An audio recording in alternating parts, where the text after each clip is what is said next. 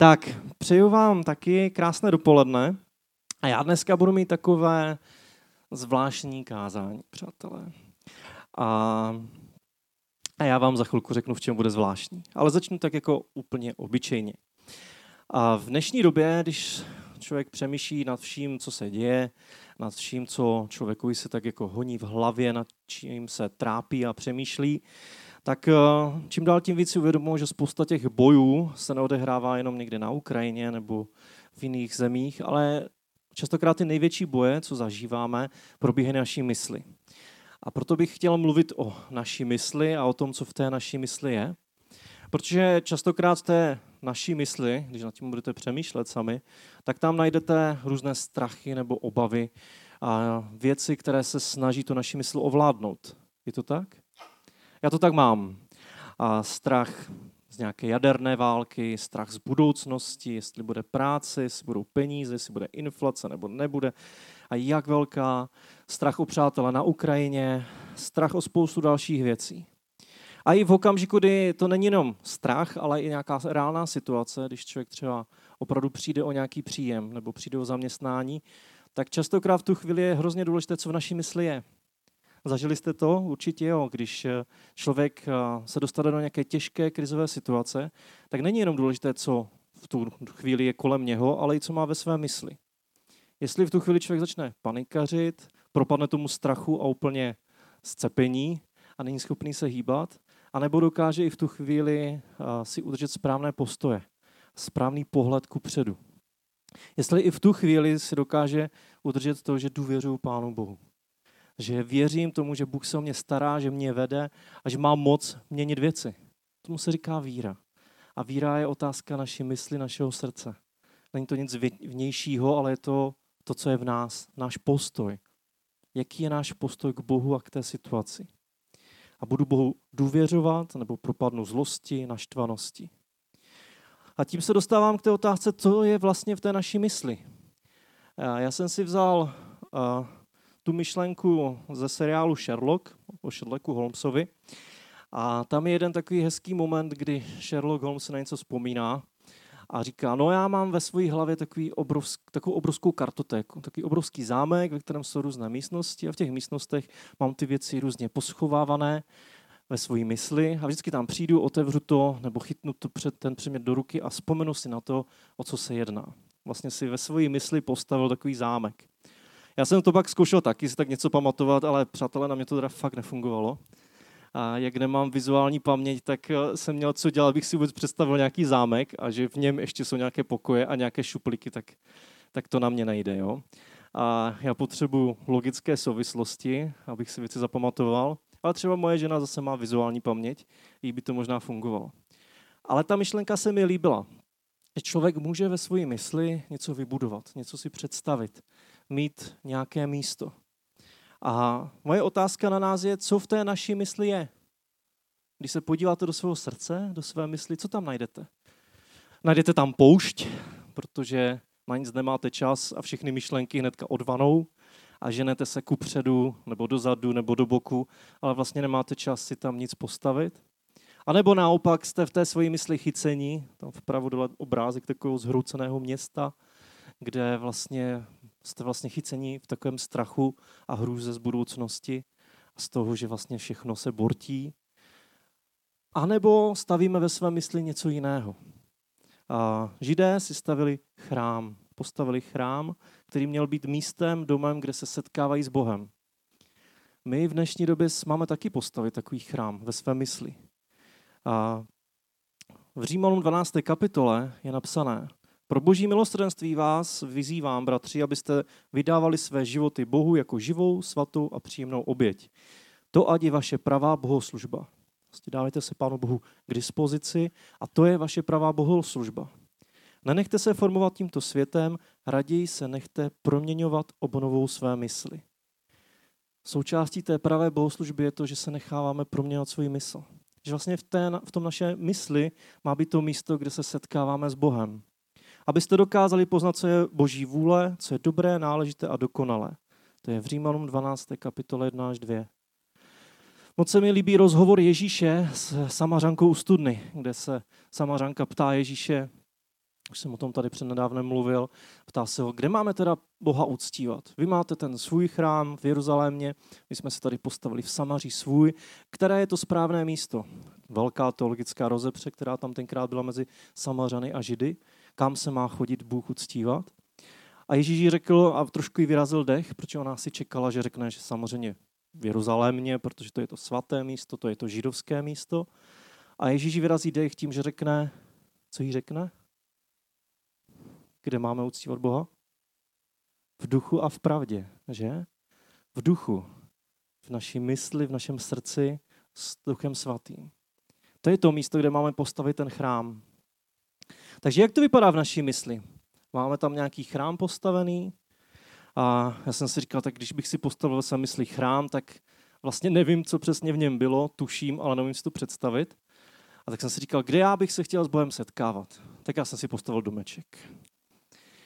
Představte si, že se chcete setkat s Bohem ve svém mysli, v chrámu nebo v domě božím ve své mysli, ale z čeho by takový dům boží se měl skládat? Co by v něm mělo být? A myslím si, že Ježíš nám dal krásný návod a to je modlitba páně. Jak může vypadat uctívání Boha, bohoslužba v naší mysli jak může ten chrám, ten dům boží vypadat. Ježíš říká svým učedníkům, když ho prosí, aby se ho naučili se modlit, a já jsem vám sliboval před dvoma týdnama, že budu mluvit o modlitbě páně, tak dostávám svému slibu. A říká jim, vy se modlete takto. Otče náš, jen si na nebesích, buď posvěceno tvé jméno, přijď tvé království. Staň se tvá vůle jako v nebi, tak i na zemi. Náš denní chléb dej nám dnes a odpust nám naše viny, jako i my jsme odpustili těm, kdo se provinili proti nám. A nevydej nás pokušení, ale vysvoboď nás od zlého. Neboť tvé jest království i moc i sláva na věky. Amen. Takže Pán Ježíš jak kdyby ukazuje, jak ten chrám v naší mysli může vypadat a jak jim máme procházet. Je to takový dům, ve kterém je spousta místností. A je tam vchod, vstupní, je tam hala, je tam obyvák, je tam kuchyně, je tam koupelna, je tam vecko, je tam ložnice, je tam balkon. A já vám vysvětlím, co to znamená. A já taky vám chci říct jednu věc. Je důležité, aby jsme k Pánu Bohu nelezli přes špajsku, přes kuchyň. My to tak někdy děláme, že? já vím, že tam je jídlo, ale tak když jdeš za kamarádem, tak taky netka nevlezeš do kuchyně. Většinou. Někdy ti záleží na tom kamarádovi. Občas. Jo, a, ale my to bohužel často děláme jenom tak, že vlezeme přes kuchyň k Pánu Bohu a začneme tí, tou modlitbou za ten chleba, za ty naše denní problémy a těžkosti. Ale Pán Bůh chce, aby jsme procházeli postupně tím domem, aby jsme porozuměli těm jednotlivým věcem, tématům, které v modlitbě páně jsou obsažené a které jako kdyby staví takový boží dům v naší mysli. A co tam teda je? A já právě jsem říkal, že dnešní kázání bude trochu zvláštní. Já totiž budu chtít, abyste se do něho zapojili. Ajajajajaj, to je co? Jste si tak jako naivně říkali, že tak prosedíte, poslechnete a Galda po vás chce, abyste něco podnikli. Máte strach? Nemějte strach. Ne, Štěpáne, ty nemusí mít strach. jo, na internetu ti taky můžou se zapojit. A pokud jsou tam dva lidi, tak je to ideální. Já po vás budu chtít jednu věc, pokud to je jenom trošku možné, jestli to máte jednoho nějakého parťáka, jednoho člověka, anebo dva lidi, se kterými byste teďka mohli vytvořit dvojičku nebo trojičku. Jestli nechcete, nemusíte, nebudu vás nutit, ale u tohoto kázání platí pravidlo, čím víc do něho vložíte, tím víc z něho dostanete. Takže jestli máte tady nějaké kamarády, přátel, nebo vidíte někoho osamělého, kdo je váš kamarád, tak nebojte se ho oslovit. Můžete vytvořit takové dvojice, trojce. Takže teď máte ten prostor. A jak říkám, jestli nechcete, nemusíte. Můžete třeba jenom přemýšlet, když o tom budu mluvit, ale budou příležitosti k modlitbě společné. A byla by škoda to nevyužít. Jo? Zvládli jste? Pochopili jste? Jo, jo, jo, jo, jo, jo, tak trochu aspoň. Tak. Takže, já vždycky budu procházet tím domem společně s váma a vysvětlím, co to trošku znamená a pak dostanete prostor, abyste se buď to sami, anebo v té dvojici, trojici modlili. Pokud budete chtít, jestli nechcete, nemusíte. Tak, čímže ten odčináš začíná? Co? Otčenáš, že? Otčenáš jen si na nebesích. A to je vchod. To, je, to jsou ty vstupní dveře. Jak jsem říkal, někdy k Pánu Bohu lezeme přes kuchyň, a, ale je fajn jít hlavním vchodem. Víte proč? Protože nás tam čeká On. Vzpomeňte si na příběh o marnotratném synu, kdy otec vyhlíží ze, dve, ze dveří nebo vyhlíží z domu svého syna. On ho hledá, on na něho čeká. On není o obyváku zamčený, s nohama položenýma někde nahoře, ale stojí ve dveřích a dívá se, do, dívá se kolem sebe, kolem toho domu a čeká, kdy přijde jeho syn. A víte, co je úžasné? Že v modlitbě páně, v odčenáši je to stejně. Že můžeme začít modlitbu tím, že přicházíme k tomu domu a není to tak, že bychom se museli prokopávat skrz dveře, že bychom museli hledat miliony klíčů, než se někam dostaneme. Spousta mystických náboženství nebo bohužel i mystických křesťanů to tak má, že prostě musím něco udělat, abych se k tomu Bohu dostal. Ale víte, o čem mluví Ježíš? On mluví o tátovi. O tátovi, který stojí ve dveřích a dívá se ven a teď vás vidí a říká, pojď, čekal jsem na tebe. Chci si s tebou promluvit. Mám radost, že jsi přišel, že jsi přišla. Jsi můj syn, jsi moje dcera. Je tam použité slovo Abba, což znamená táto, tatínku. A je to slovo, které židé skoro vůbec nepoužívali ve vztahu k Bohu. Bůh pro ně byl tím vznešeným králem a panovníkem. Ale Ježíš skoro vždycky, když se modlí k otci, tak používá to slovo táto, tatínku. Je to výraz skutečné intimity, intimity, důvěry a synovské lásky, který židé skoro nepoužívali vůči Bohu. Ale Ježíš ho používá stále. A říká nám tím, že to je náš táta. Byl to Ježíšův otec, že? Bůh je Ježíšův otec. Tam je to absolutně jasné. Josef byl jenom jeho pěstoun. Ten, kdo byl jeho skutečným otcem i fyzickým, byl Bůh otec. A co je krásné, tak tam Ježíš říká učeníkům a říká to vám. Říká, jestli se modlíte, tak říkejte Bohu, tatínku, náš tatínku. Už to není jenom můj otec, ale je to i váš otec. Bůh už není jenom mým tátou, říká Ježíš, ale i vaším. A čeká na vás v těch dveřích. Přítomnost, dovolím si citovat mojeho oblíbeného autora, přítomnost není tak prázdná, jak by se zdálo, nebo jak se bojíme. Bůh je v tomto okamžiku přítomen neobvinujícím způsobem. My někdy máme pocit, že když se zastavíme a kdybychom slyšeli Boha, co nám říká, tak to bude hromada příkazů, zákazů a hrozeb a výtek. Ale já věřím tomu, že to hlavní, co Pán Bůh nám chce nejdřív říct, je moje dcero, můj synu, mám tě rád, čekám na tebe.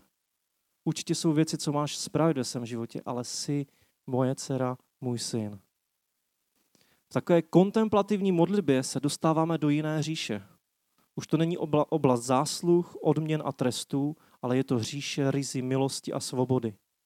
Je to svět od základu tak radikálně jiný, že většina náboženství zůstává uzavřená v systému odměn a trestů, protože nedokáže pochopit nic, nic jiného. Jeden křesťan údajně mnoho a mnoho hodin rozjímal nad odčenášem, nad modlitbou páně. A po mnoha hodinách za ním přišli ostatní lidé a říkali, a k jakému bodu se dostal té modlitby.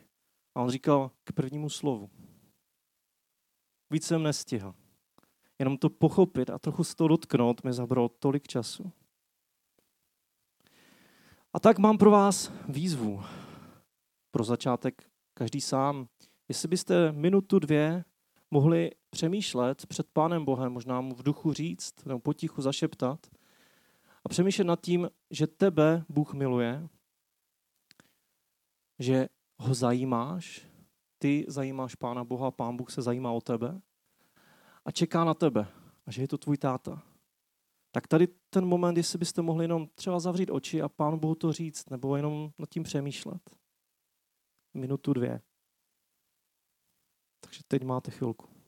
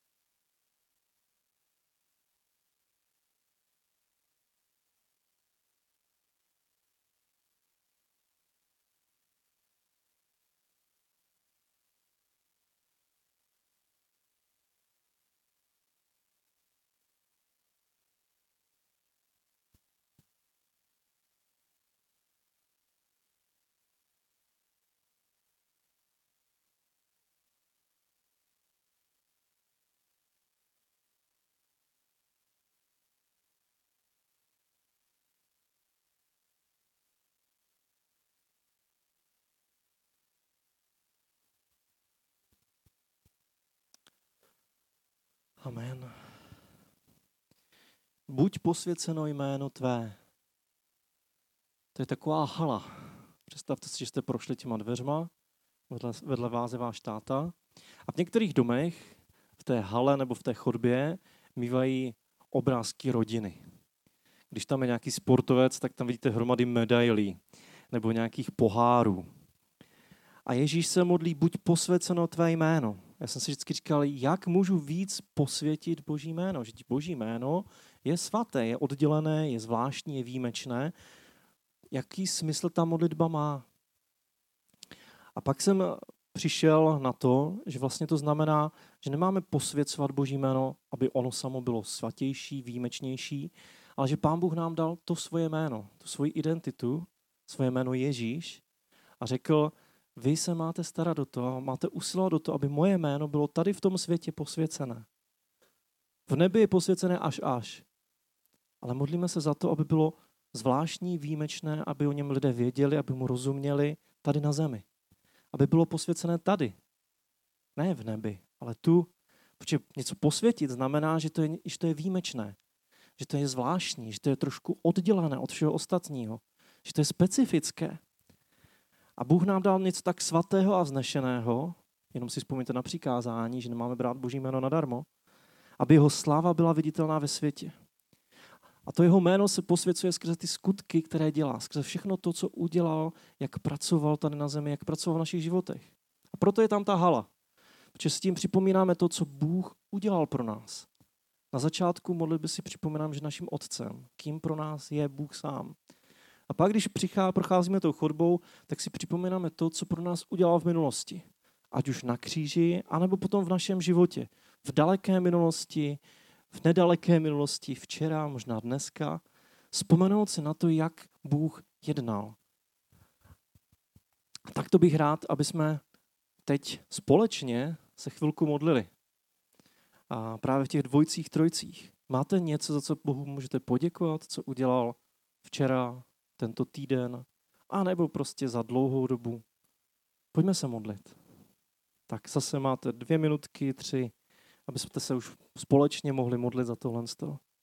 A poděkovat mu za to, co udělal ve vašem životě.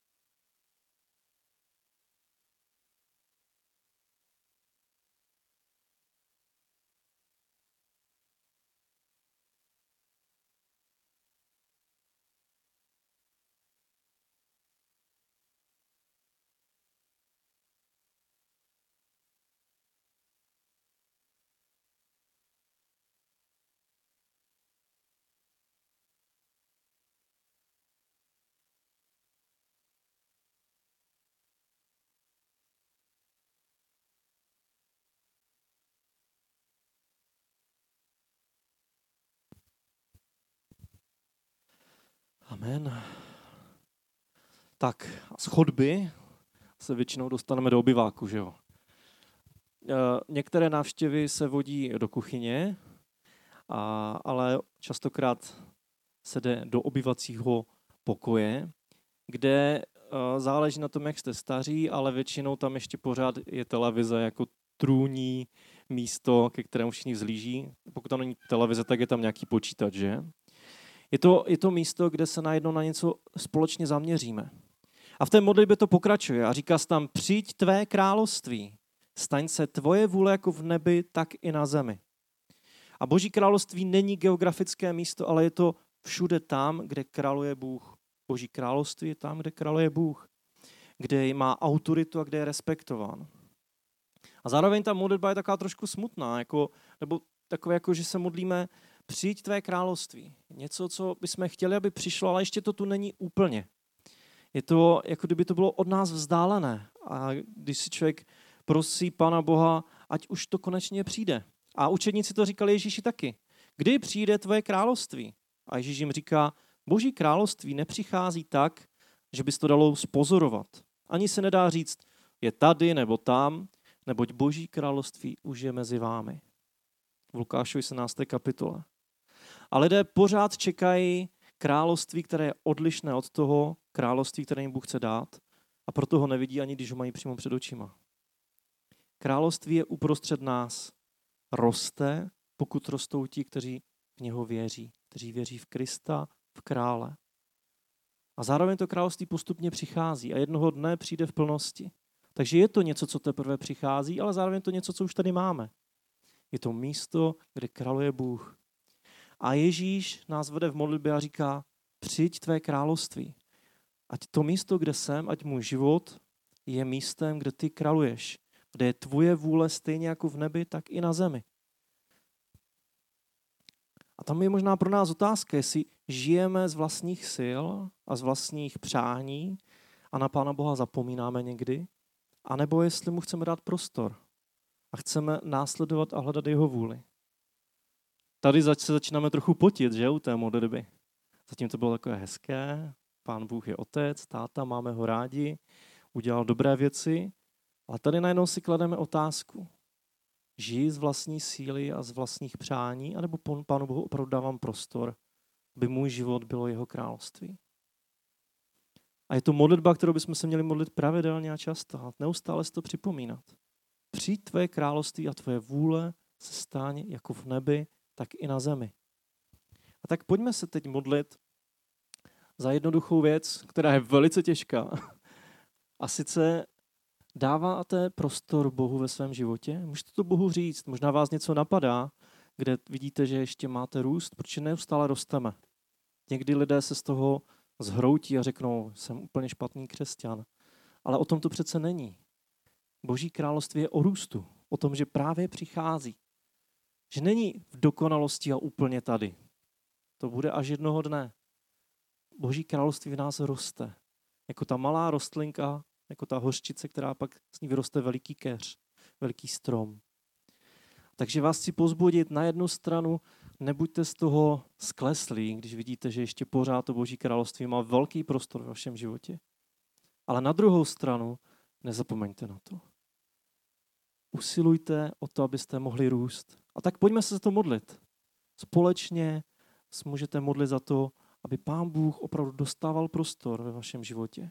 Možná vás napadne něco, za co se chcete modlit konkrétně a Bohu to dát v tuto chvíli. Je to vaše chvíle.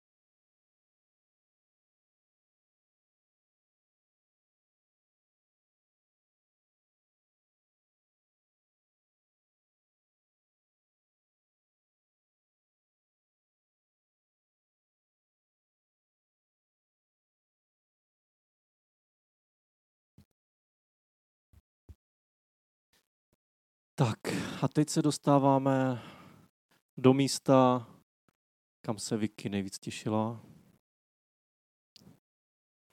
A sice do kuchyně. Náš denní chléb dej nám dnes. Jsou to konkrétní potřeby, těžkosti, zdraví, finance, všechno, co potřebujeme. Mně se moc líbí, že modlitba páně je postavená opravdu podle toho, co Ježíš říkal. A nejdříve hledejte Boží království a ostatní věci vám budou přidány. Vidíte to v té modlitbě? Nejdřív se modlíme za Boží království, aby přišlo, Boží vůle, aby se stala. A Pán Bůh se pak stará o ty praktické věci. Stará se o ten náš denní chleba. To slovo denní nebo vezdejší v řečtině je takové zvláštní. Může se přeložit i jako pro příští den. Kdyby Pán Bůh věděl, že máme pořád strach o to, co bude zítra. Většinou nemáme až tak velký strach o to, co je dneska, protože dneska prostě nějaký ten chleba máme v ruce, nebo něco máme na stole, anebo víme, že nemáme. A, ale většinou největší strach člověk mývá z toho, co ho čeká za chvíli, třeba zítra. A tady je napsané, že ten vezdejší chléb dej nám dnes. Připrav nám už dnes to, co potřebujeme pro zítřek. Jako, abychom se nebáli toho, co přijde zítra. Že můžeme žít bez starostí o budoucnost, pokud se spolehneme na Pána Boha. Je tam vidět ten boží zájem a starost o to, co nás trápí a co, nad čím přemýšlíme již do zítřka. A tak úplně jednoduše pojďme se modlit za to, co potřebujeme tento den, zítřejší den nebo ten týden. Můžou to být úplně praktické věci, úplně specifické prozby za to, co nás čeká tento týden. Můžeme si to omezit, ať se nemodlíme za celý rok. A, takže pojďme zase chvilku se modlit za nějaké výzvy, které máte, nebo potřeby, které máte pro tento týden, aby Pán Bůh je naplnil. OK? Tak jo, pojďme do toho.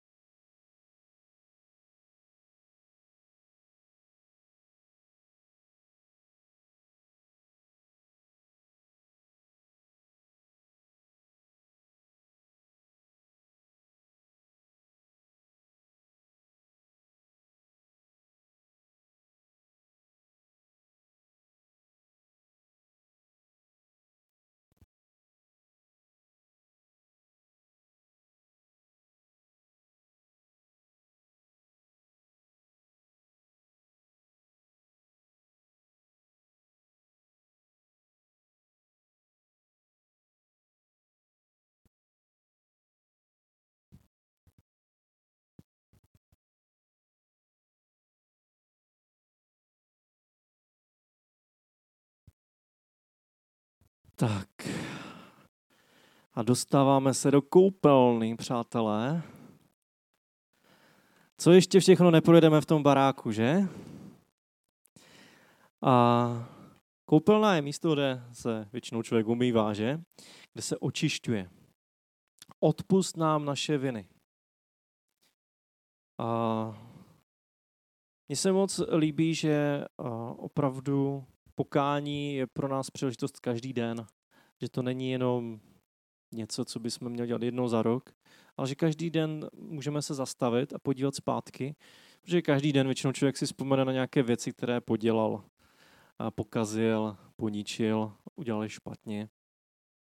Teda aspoň já. Nevím, jak to máte vy, a někomu možná stačí jenom za měsíc, ale já většinou, když se každý den podívám zpátky, tak najdu situace, za které bych se Pánu Bohu nebo i některým lidem měl a mohl omluvit. A občas to i dělám. Tak, a, takže koupelna je místo, kde se očišťujeme. Můžete teď Bohu říct, jestli je něco, co jste pokazili, jestli je něco, co jste neudělali, jestli jste naopak něco udělat měli a zapomněli na to, anebo udělali něco špatného. Jestli jste mysleli na něco špatného, jestli jste na Boha zapomněli, nebo měli špatný postoj vůči druhým lidem, vůči Bohu, vůči nějakým situacím. Jestli jste místo ovoce ducha přinášeli ovoce těla. No, není toho málo, že? A tak jestli vás napadá něco konkrétního a chcete se, máte odvahu se modlit s ostatníma, v té dvojci, trojci, tak klidně to teď můžete před Pánem Bohem vyznat. Jako něco, v čem potřebujete pomoc, v čem potřebujete odpuštění, v čem potřebujete, aby vás Pán Ježíš, Pán Bůh, Otec očistil. Tak pojďme do toho.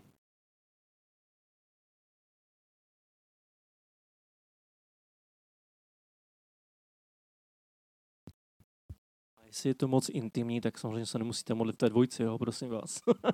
Můžete si to nechat mezi sebou Pánem Bohem.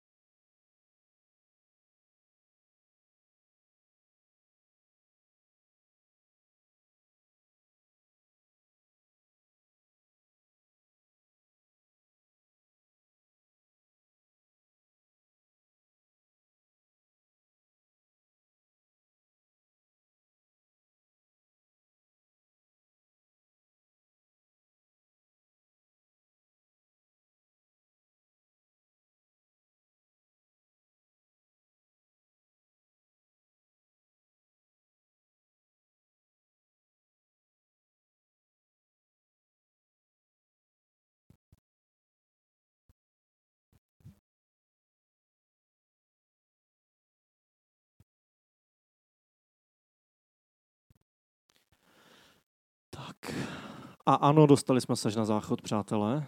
Přemýšlel jsem, k čemu připodobnit tady tu pasáž, ale pak jsem si řekl, jo, to k tomu pasuje. Jako i my jsme odpustili těm, kdo se provinili proti nám. Říkal jsem si, kde něco odpouštíme v domácnosti, a buď to je to do dřezo nebo do vecka. A totiž ve skutečnosti ono to i docela hezky popisuje to, že odpuštění je opravdu moment, kdy potřebujeme se vzdát něčeho, co je fakt špatné co by nás vnitřně zničilo a rozežralo. Co je opravdu hnísavé a zničující pro nás v první řadě. Když někomu neodpustíme, tak pak nás to vnitřně bude ničit. Takže v tomto vecko, kde spláchneme, co do nás nepatří, je vlastně naprosto na místě jako i my jsme odpustili těm, kdo se provinili proti nám. Je to jediná prozba v odčenáši, kde o něco nejenom žádáme, ale taky něco slibujeme. Žádáme o to, aby nám bylo odpuštěno, ale taky slibujeme a říkáme, že i my budeme odpouštět. Je to jako taková podmínka. A není jenom podmínka odpuštění, ale myslím si, že to je velká podmínka celé té modlitby. Pokud člověk přichází za Bohem s neodpuštěním, s tím, že si něco drží vůči druhým lidem a, a není ochotný, ani nemá snahu to změnit, a pak se ochuzuje o požehnání a přestává vidět ten boží dům ve své mysli. A já chápu, že někdy jsou těžké věci, které trvá dlouho, než člověk odpustí. Ale důležité je mít vůbec ten postoj té ochoty, že chci odpustit. I když na tom pracuju, i když mi to trvá, i když je to těžké. Takže pojďme přemýšlet, možná teďka opravdu zase sami, každý sám, a chviličku se zastavit a říct si, pane Bože, mám někoho, komu bych měl odpustit, mám nějakou hořkost, kterou bych měl spláchnout, mám nějaké neodpuštění, které bych měl poslat pryč, aby mě už neničilo v mém, v mém životě. Možná to může mít drobnost, že někdo mě pomluvil, někdo se na mě škaredě podíval, možná je to něco velkého, těžkého. Možná teď je ta příležitost říct, pane Bože, já tomu člověku odpouštím, propouštím ho a už to nechci řešit. Je to součást odčenáše, je to něco, co bychom mohli dělat každý den, každý den se takhle modlit. Tak jestli vás něco takového napadá, tak máme chvilku, kdy to Pánu Bohu sami můžete říct. A možná nemáte, a kež by to tak bylo, ale pokud jo, tak nebojte se to spláchnout.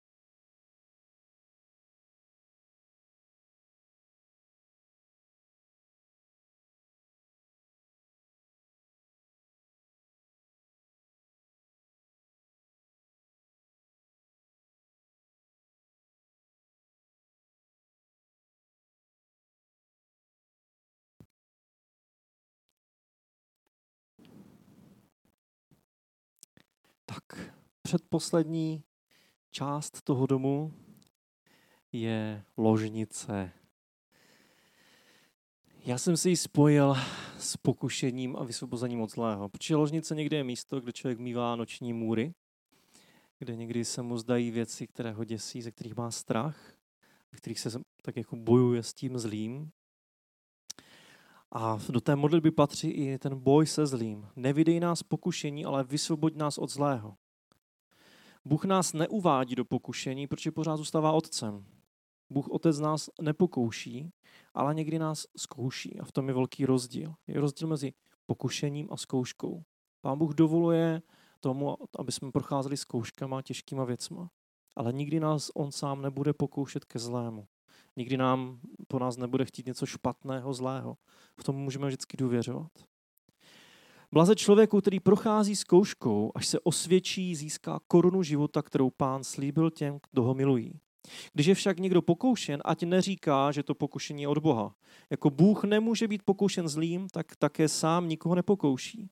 Když je někdo pokoušen, vždycky ho vleče a vábí jeho vlastní chtíč. Jako první kapitola.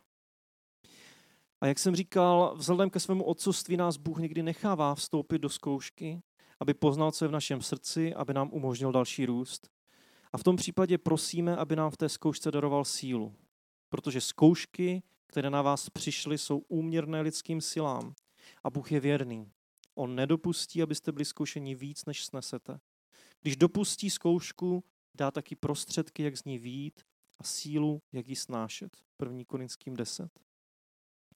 A tak pojďme v té poslední modlitbě, protože pak na konci už to bude jenom také jako vyznání, tak v té poslední modlitbě pojďme Pánu Bohu říct, jestli máme nějaké slabosti, věci, které neumíme, nezvládáme a ve kterých potřebujeme Boží pomoc, a, anebo přímo možná pokušení, ale možná spíš zkoušku, kde zápasíme o něco, aby jsme se drželi té Boží cesty a kde potřebujeme Boží pomoc.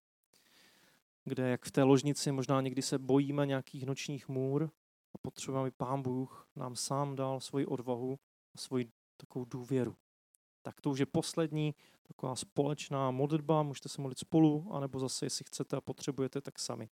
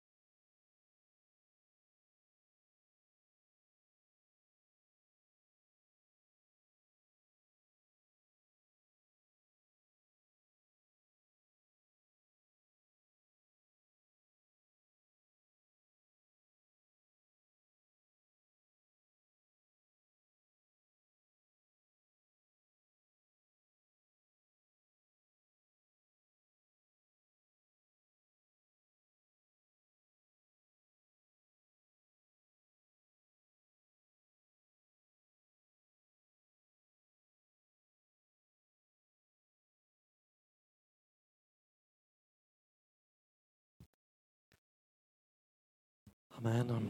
Tak a úplně poslední je balkón. Víte, co je to za balkón? Co je tam na obrázku? Typnete si, odkud to je? Kde? Británie, správně synu, chválím. Ano, tam, kdybyste měli úplně ostřejší zrak, tak byste tam ještě viděli uh, uh, nesmrtelnou královnu, která skoro byla nesmrtelná vedla království britské dlouhou dobu.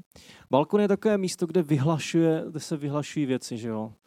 Uh, u nás na Pražském hradě se tam taky prohlaš, prohlašovaly různé věci v různých obdobích.